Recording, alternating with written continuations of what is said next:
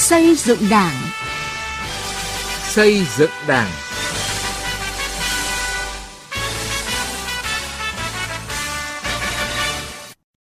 Xin kính chào quý vị và các bạn. Chương trình xây dựng Đảng hôm nay có những nội dung sau.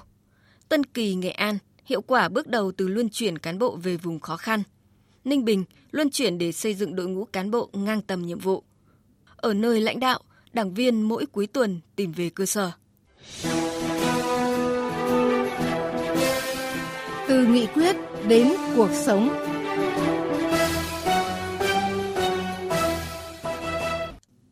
Thưa quý vị và các bạn, tăng cường cán bộ về cơ sở là khâu quan trọng trong công tác cán bộ nhằm tạo điều kiện để rèn luyện, bồi dưỡng, thử thách đội ngũ và tăng cường nguồn lực chất lượng cho địa phương. Xuất phát từ mục đích ấy, việc luân chuyển điều động cán bộ về cơ sở được Ban Thường vụ huyện ủy Tân Kỳ, tỉnh Nghệ An quan tâm thực hiện tốt trong nhiều năm qua. Phản ánh của Tiến Anh, phóng viên Đài Tiếng Nói Việt Nam. Phú Sơn là xã vùng sâu vùng xa, vùng khó khăn của huyện Tân Kỳ, tỉnh Nghệ An.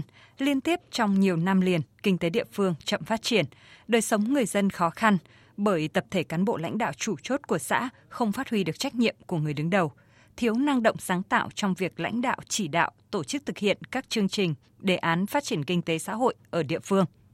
Trước thực trạng đó, Ban Thường vụ huyện ủy quyết định luân chuyển ông Đinh Xuân Công, Phó trưởng phòng văn hóa huyện về đảm nhận chức vụ Chủ tịch Ủy ban nhân dân xã. Với suy nghĩ là cán bộ từ huyện tăng cường về cơ sở bằng mọi giá để hoàn thành nhiệm vụ, đưa xã Phú Sơn phát triển ngang tầm với địa phương khác. Ông Đinh Xuân Công chia sẻ. Cá nhân tôi cũng ờ, nêu cao vai trò tinh thần trách nhiệm ờ, để tổ chức chỉ đạo điều hành xứng đáng với cái vị trí một người cán bộ tăng cường để làm được điều đó thì ờ, trước tiên thì bản thân là phải nắm bắt cái tâm tư, nguyện vọng của bà con nhân dân từ đó thì ờ, cá nhân với cái vai trò đứng đầu thì mới chỉ đạo các ờ, cán bộ công chức xây dựng các cái kế hoạch phát triển kinh tế xã hội nó đúng sát với địa phương để tổ chức thực hiện để phù hợp.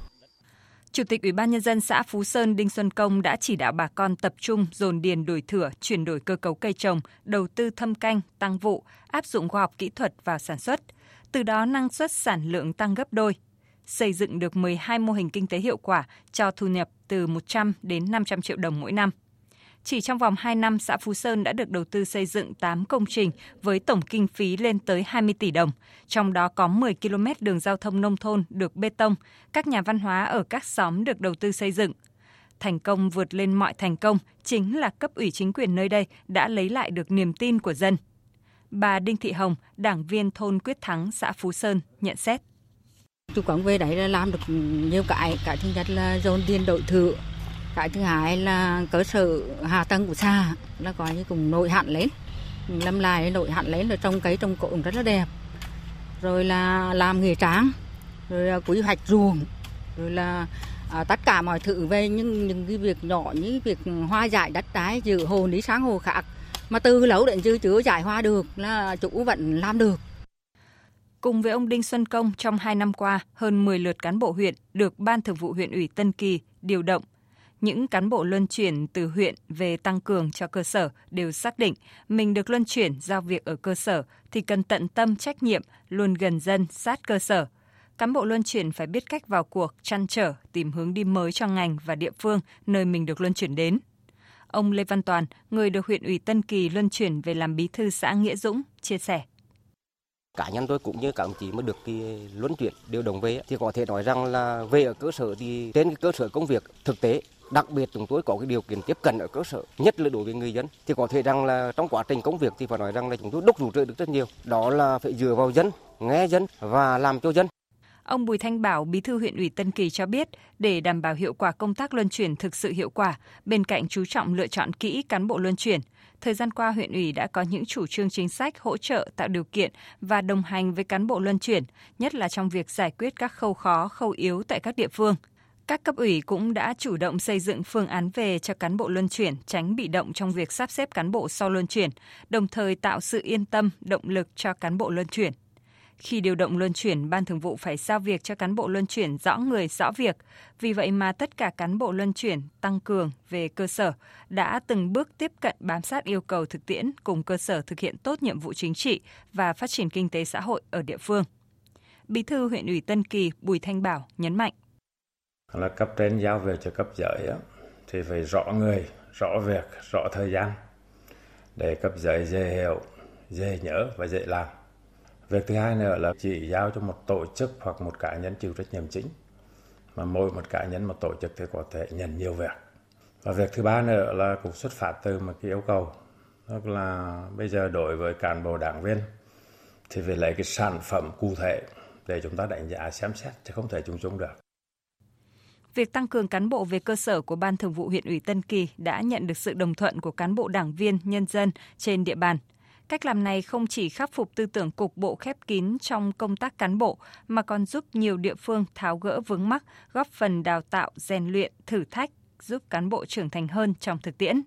Đây cũng là bước củng cố kiện toàn, tăng cường xây dựng đội ngũ cán bộ thực sự có chất lượng trong thời gian tới.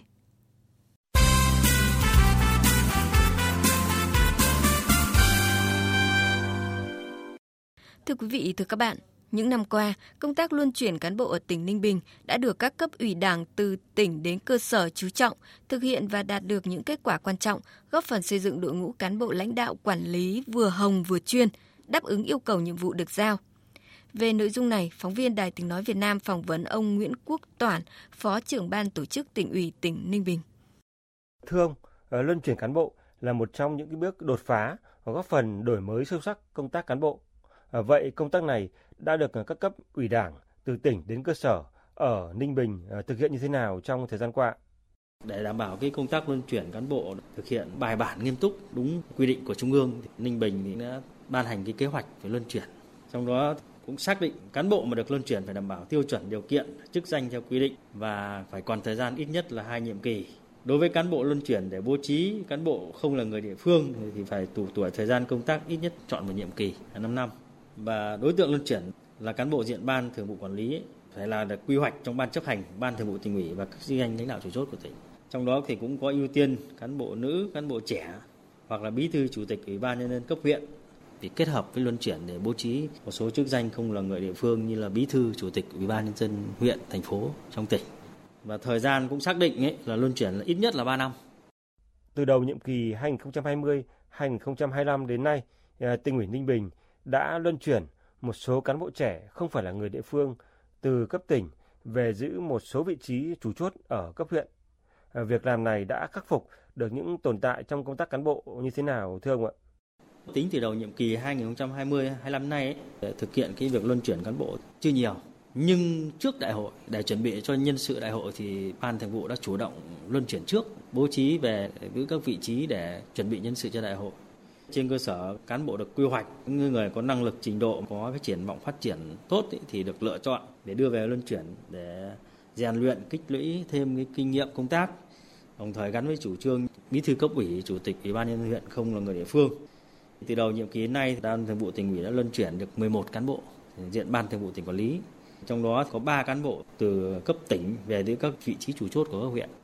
Để cán bộ luân chuyển đã được đào tạo cơ bản về chuyên môn nghiệp vụ và có ý thức rèn luyện giữ gìn phẩm chất đạo đức lối sống, ý thức tổ chức kỷ luật. Đến nay trải qua gần 2 năm rồi thì nhiều đồng chí đã phát huy được năng lực sở trường công tác và vận dụng tốt cái năng lực sở trường để thực hiện nhiệm vụ chính trị ở nơi luân chuyển. Chúng tôi cũng đã tham mưu cho ban thường vụ luân chuyển cả dọc cả ngang từ dưới lên trên và từ trên xuống dưới Thế việc luân chuyển cán bộ không phải là người địa phương từ cấp tỉnh về giữ vị trí một số trụ chốt của cấp huyện đã góp phần khắc phục được cái tình trạng cục bộ trong công tác cán bộ, giúp cấp ủy chính quyền địa phương là tiếp thu những vấn đề mới. Vì cán bộ ở tỉnh về thì cái phương pháp tác phong công tác nó cũng có khác với cán bộ ở huyện.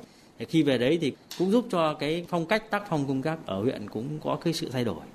Những đồng chí mà luân chuyển về thì được đào tạo rèn luyện vì qua thử thách, qua thực tiễn này, qua sâu sát cơ sở qua những công việc cụ thể thì thấy là nhiều đồng chí là đã trưởng thành lên hết là nhiều.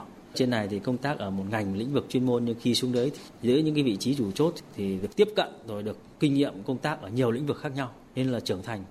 Thì thời điểm hiện nay thì Ninh Bình có 6 trên 8 đơn vị bí thư không là người địa phương và có 6 trên 8 đơn vị là chủ tịch ủy ban nhân dân không là người địa phương. Để tiếp tục đổi mới công tác luân chuyển cán bộ và tạo điều kiện cho cán bộ trong quy hoạch có môi trường rèn luyện, am hiểu thực tiễn, à, phát triển toàn diện. Ngày 28 tháng 4 năm 2022, à, Bộ Chính trị đã ban hành quy định số 65 về luân chuyển cán bộ.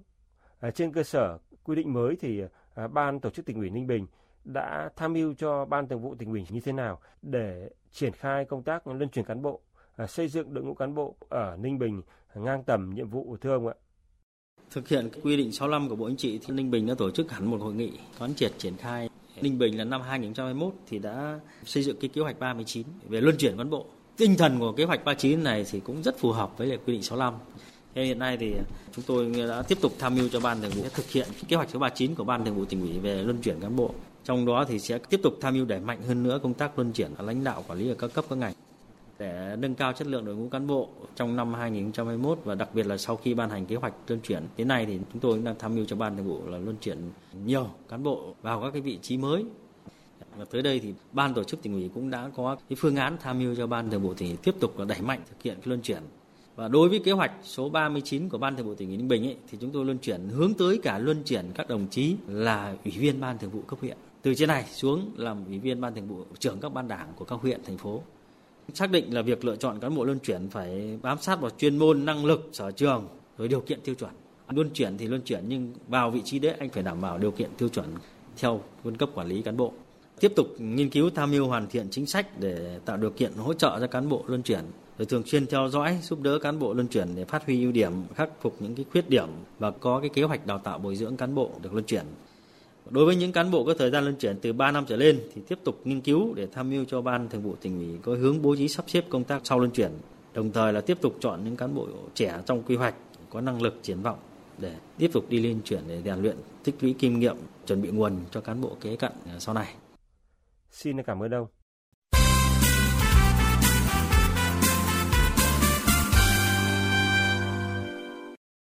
Thưa quý vị và các bạn, cuối tuần cũng là dịp mọi người tranh thủ nghỉ ngơi, thư giãn. Nhưng với đội ngũ cán bộ lãnh đạo ở một địa phương cấp huyện thuộc tỉnh vùng cao Lào Cai, thì đây lại là khoảng thời gian quý báu để tìm về cơ sở, gần dân, sát dân hơn. Phản ánh của An Kiên, cơ quan thường trú khu vực Tây Bắc. Đều đặn sáng thứ bảy hàng tuần, Ông Lê Chí Dũng, Chủ tịch Ủy ban nhân dân thị trấn Tàng Lỏng, huyện Bảo Thắng, tỉnh Lào Cai lại một mình trên chiếc xe máy đi đến các thôn bản tổ dân phố trên địa bàn phụ trách. Khi chỉ đạo công việc cấp bách, khi phát động nhân dân làm nhiệm vụ nông thôn mới, khi đơn giản chỉ vào thăm hỏi lắng nghe bà con. Trong 5 ngày làm việc tại cơ quan để xử lý các công việc nội bộ rồi các thủ tục hành chính thì cũng chưa có nhiều thời gian để gần gũi với nhân dân. Ngày thứ bảy bản thân tôi xuống, xuống đó được thì cũng thấy rằng là cũng đã làm mắt được thêm nhiều Thế và qua đó thì nhân dân cũng thấy là ngày nghỉ mà lại không ở nhà bà con rất trân trọng. Thế thì à, bản thân tôi cũng thấy cần phải cố gắng hơn nữa.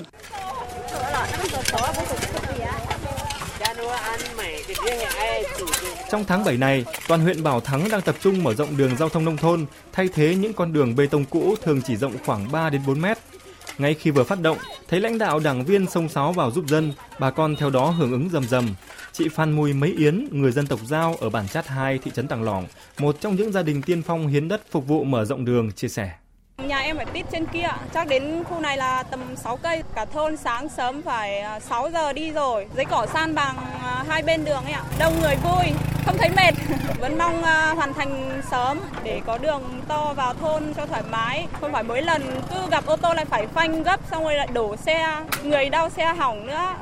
Qua mỗi tuần, những con đường bê tông 6 mét dần kéo dài ra, Bảo Thắng phấn đấu hết năm nay sẽ đưa 100 km đường mới, đủ hai ô tô tránh nhau vào sử dụng. Theo ông Trần Minh Sáng, Bí thư huyện ủy Bảo Thắng, từ đầu năm 2021 đến nay, mỗi tuần huyện lại phát động toàn thể cán bộ, đảng viên và nhân dân cùng lao động theo các chủ điểm khác nhau. Chủ trương của Bảo Thắng là dành sáng thứ bảy cho cơ sở. Tất cả các đồng chí được phân công phụ trách các xã thì xuống lao động rồi xuống động viên bà con. Chính từ cái chủ trương và cái thực tế như vậy thì khi mà phát động người dân nhận thức được cái tầm quan trọng thấy rằng cái việc này là có mang lại cái lợi ích của người ta thì nhân dân rất là đồng tình hưởng ứng. Nhờ chủ trương này, đến nay toàn huyện đã hoàn thành trên 350 km đường hoa, trên 420 km đường điện, mở rộng được 40 km đường, thu gom gần 300 tấn rác thải. Đây là những yếu tố quan trọng góp phần thực hiện mục tiêu đưa Bảo Thắng đạt chuẩn nông thôn mới nâng cao vào năm 2025. Thưa quý vị, chương trình xây dựng Đảng hôm nay xin dừng tại đây. Chương trình do biên tập viên Quang Chính biên soạn. Cảm ơn quý vị và các bạn đã chú ý lắng nghe. Xin chào và hẹn gặp lại trong các chương trình sau.